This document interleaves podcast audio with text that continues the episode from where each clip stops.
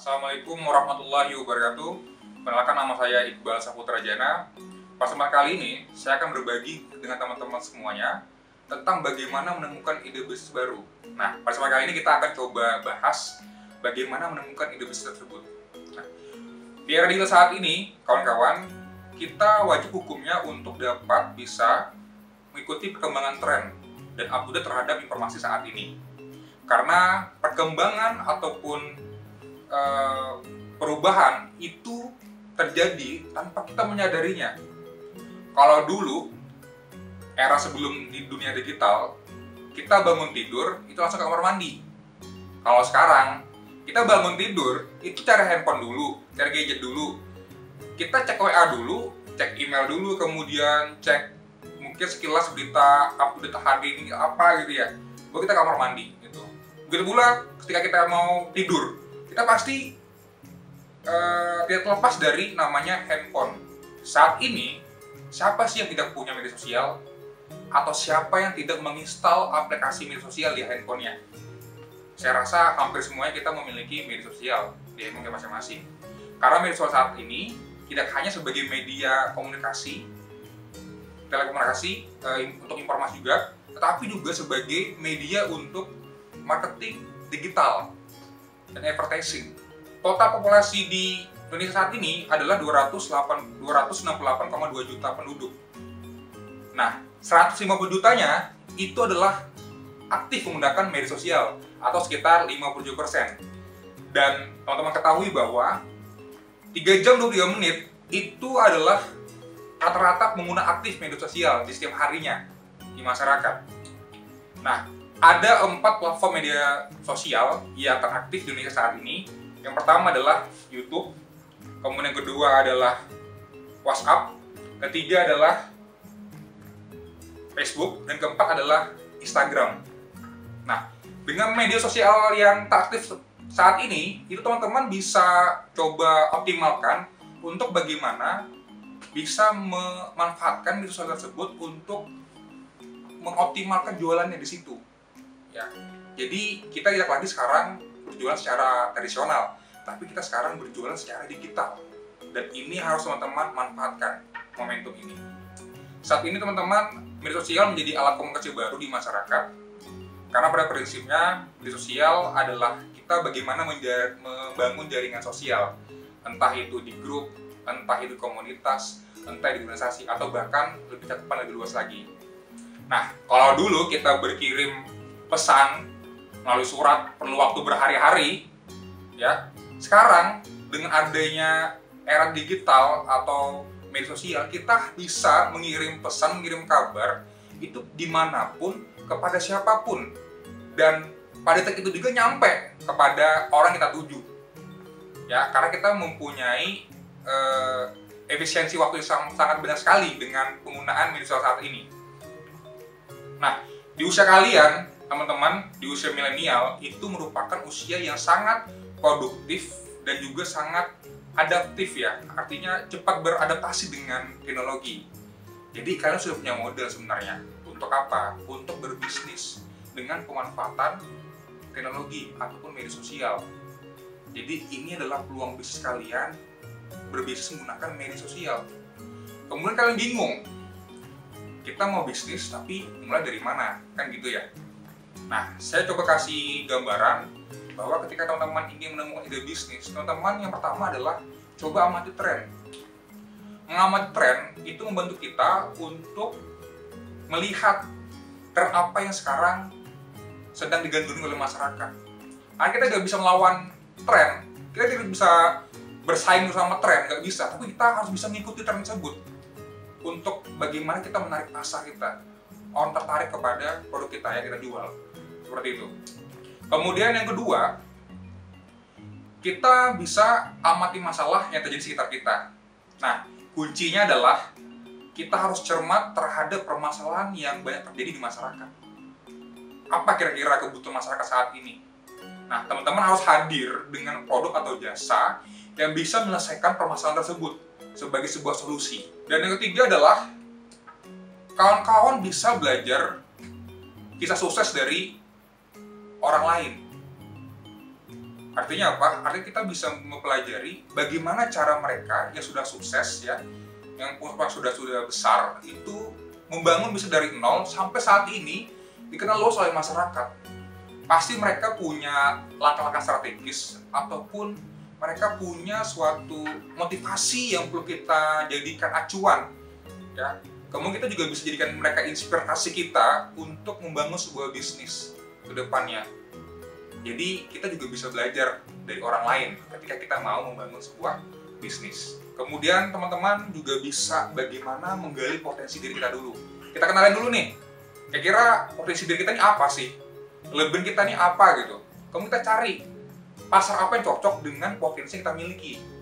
Contohnya, saya kasih contoh. Kalau teman-teman punya kelebihan atau mengenai potensinya itu memiliki kelebihan di public speaking, teman-teman bisa menjadi seorang moderator di acara seminar atau karya dengan bayar profesional. Atau teman-teman juga bisa menjadi seorang MC di acara resepsi pernikahan ataupun pernikahan, ya akad nikah. Nah, kalau teman-teman juga saat ini juga belum bisa mengenai potensi dirinya ini apa sih yang saya bisa jual dari kelebihan saya, teman-teman jangan khawatir. Teman-teman bisa caranya adalah kenali dulu kebutuhan pasar ini apa kebutuhannya sekarang.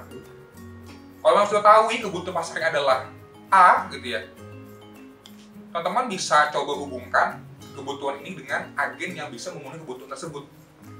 Contohnya, saya teman-teman ini uh, aktif di kampus ya. Kampus itu kan banyak kegiatan, misalkan kayak pentas seni, pensi, ataupun misalkan seminar gitu. Kan kalau misalkan pentas seni seminar kan dia membutuhkan namanya backdrop, spanduk, banner. Nah, teman-teman bisa ambil ambil peluang bisnis dari situ untuk bagaimana mengambil uh, jasa pembuatan banner ataupun backdrop tersebut. Teman-teman tinggal cari tempat jasa percetakan ya ketika jadi teman-teman ambil marginnya aja ya jual ke mereka itu mungkin dari misalkan harga 100 ribu teman-teman bisa jual dengan 120 ribu seperti itu. Dan ada tiga hal atau tiga faktor penting yang dapat menunjang kesuksesan bisnis teman-teman semuanya. Yang pertama adalah harga murah. Kemudian yang kedua adalah pelayanan yang pelayanan yang baik. Yang ketiga adalah kualitas yang bagus. Nah kalau teman-teman menyasar pasar kelas menengah ke atas, teman-teman bisa mengambil dua faktor saja. Itu dua faktor saja. Pertama adalah bagaimana teman-teman bisa melayani dengan baik. Yang kedua, bagaimana kualitas yang disajikan ataupun kualitas yang diberikan itu adalah yang terbaik. Karena orang-orang kelas menengah ke atas itu tidak peduli dengan harga, ya. Mereka peduli dengan bagaimana mereka masih dilayani dengan baik. Ya, bagaimana mereka mendapatkan produk atau jasa yang berkualitas. Kalau teman menyasar kelas menengah ke bawah, kelas menengah ke bawah sangat memperhatikan mengenai harga. Teman harus fokus terhadap harga yang bagaimana caranya harganya murah dan bersaing. Ya, jadi mereka tidak berpikir mengenai pelayanan. Bagaimana harga murah itu bisa mendapatkan. Nah, ini juga harus bisa menjadi pilihan yang eh, teman-teman harus perhatikan ketika membangun sebuah bisnis. Kalau teman-teman semuanya itu sedang kuliah saat ini ya, kemudian sibuk dengan dengan kuliahnya, sibuk dengan belajar, sibuk dengan kerjaan tugas, dan tidak ada waktu untuk mengerjakan sebuah bisnis. Saya bilang masih ada waktu yang bisa teman-teman selipkan untuk berbisnis. Contohnya apa? Contohnya misalkan teman-teman coba berbisnis uh, jasa laundry. Teman-teman nggak perlu beli mesinnya, karena mesin laundry mahal sekali kan ya. Teman-teman cukup menjadi jasa mengumpulkan pakaian-pakaian kotor di kontrakannya ataupun di kos teman-temannya gitu ya pakaian kotor dan bekerja sama dengan pemilik laundry. Nah, jadi situ ada kesepakatan bagaimana teman-teman bisa dapat margin keuntungan dari per kilonya laundry ini.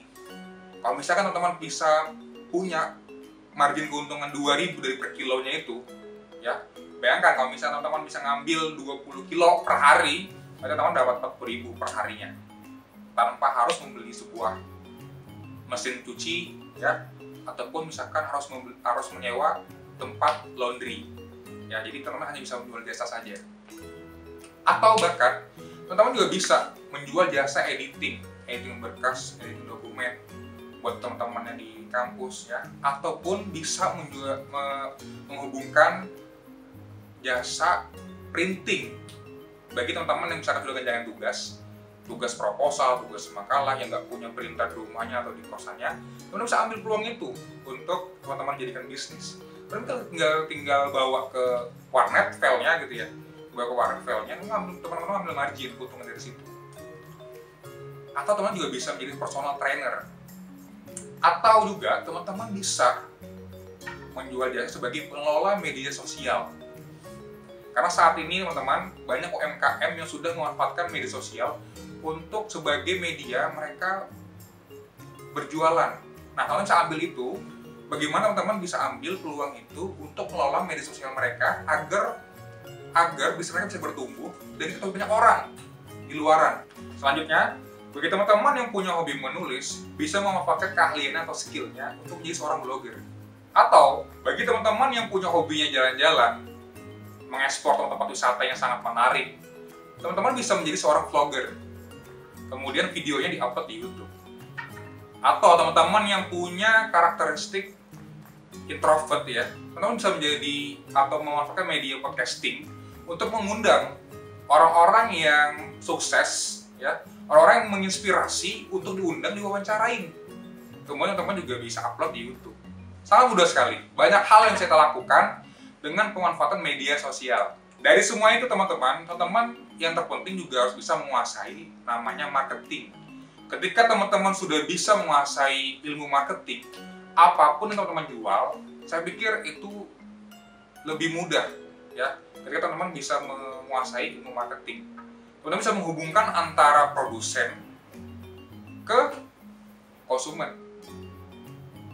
Jadi fokuslah terhadap ilmu marketing untuk berbisnis ada tiga hal penting yang harus dimiliki oleh sebagai seorang uh, pebisnis ya atau wirausaha. Orang bisa tekun, punya ketekunan terhadap usaha yang dijalani. Gali terus potensi bisnis yang yang ada pada bisnis yang sedang dijalankan dan secara tekun kita kita jalankan itu kemungkinan akan bisa menjadi keberhasilan bagi teman-teman semuanya. Kemudian yang kedua, kita juga jangan menyampingkan kebermanfaatan bagi orang lain. Karena bisnis itu juga berbicara kebermanfaatan ya.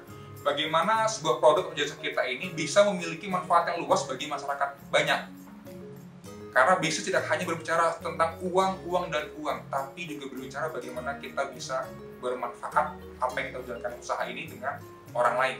Kemudian ketiga adalah teman-teman juga jangan capek-capeknya untuk selalu tes dan ukur usaha yang sudah dijalankan kita harus bisa tes kira-kira bagaimana penerimaan masyarakat dengan produk kita jual. Kemudian kira apa yang menjadi kekurangan itu produk kita itu.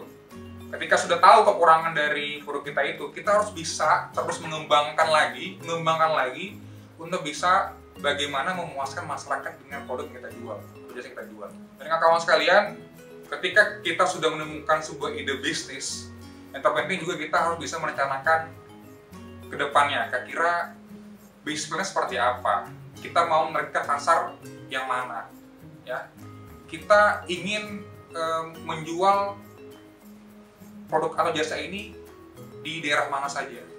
Ya.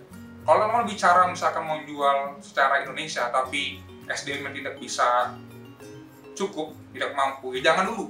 Kita berbicara yang luas. Tapi kita berbicara yang mampu kita jangkau dan kita kuasai.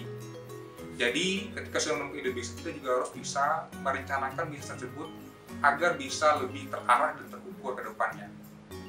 Karena itu juga menjadi faktor penting ketika teman-teman sudah menemukan ide bisnis baru.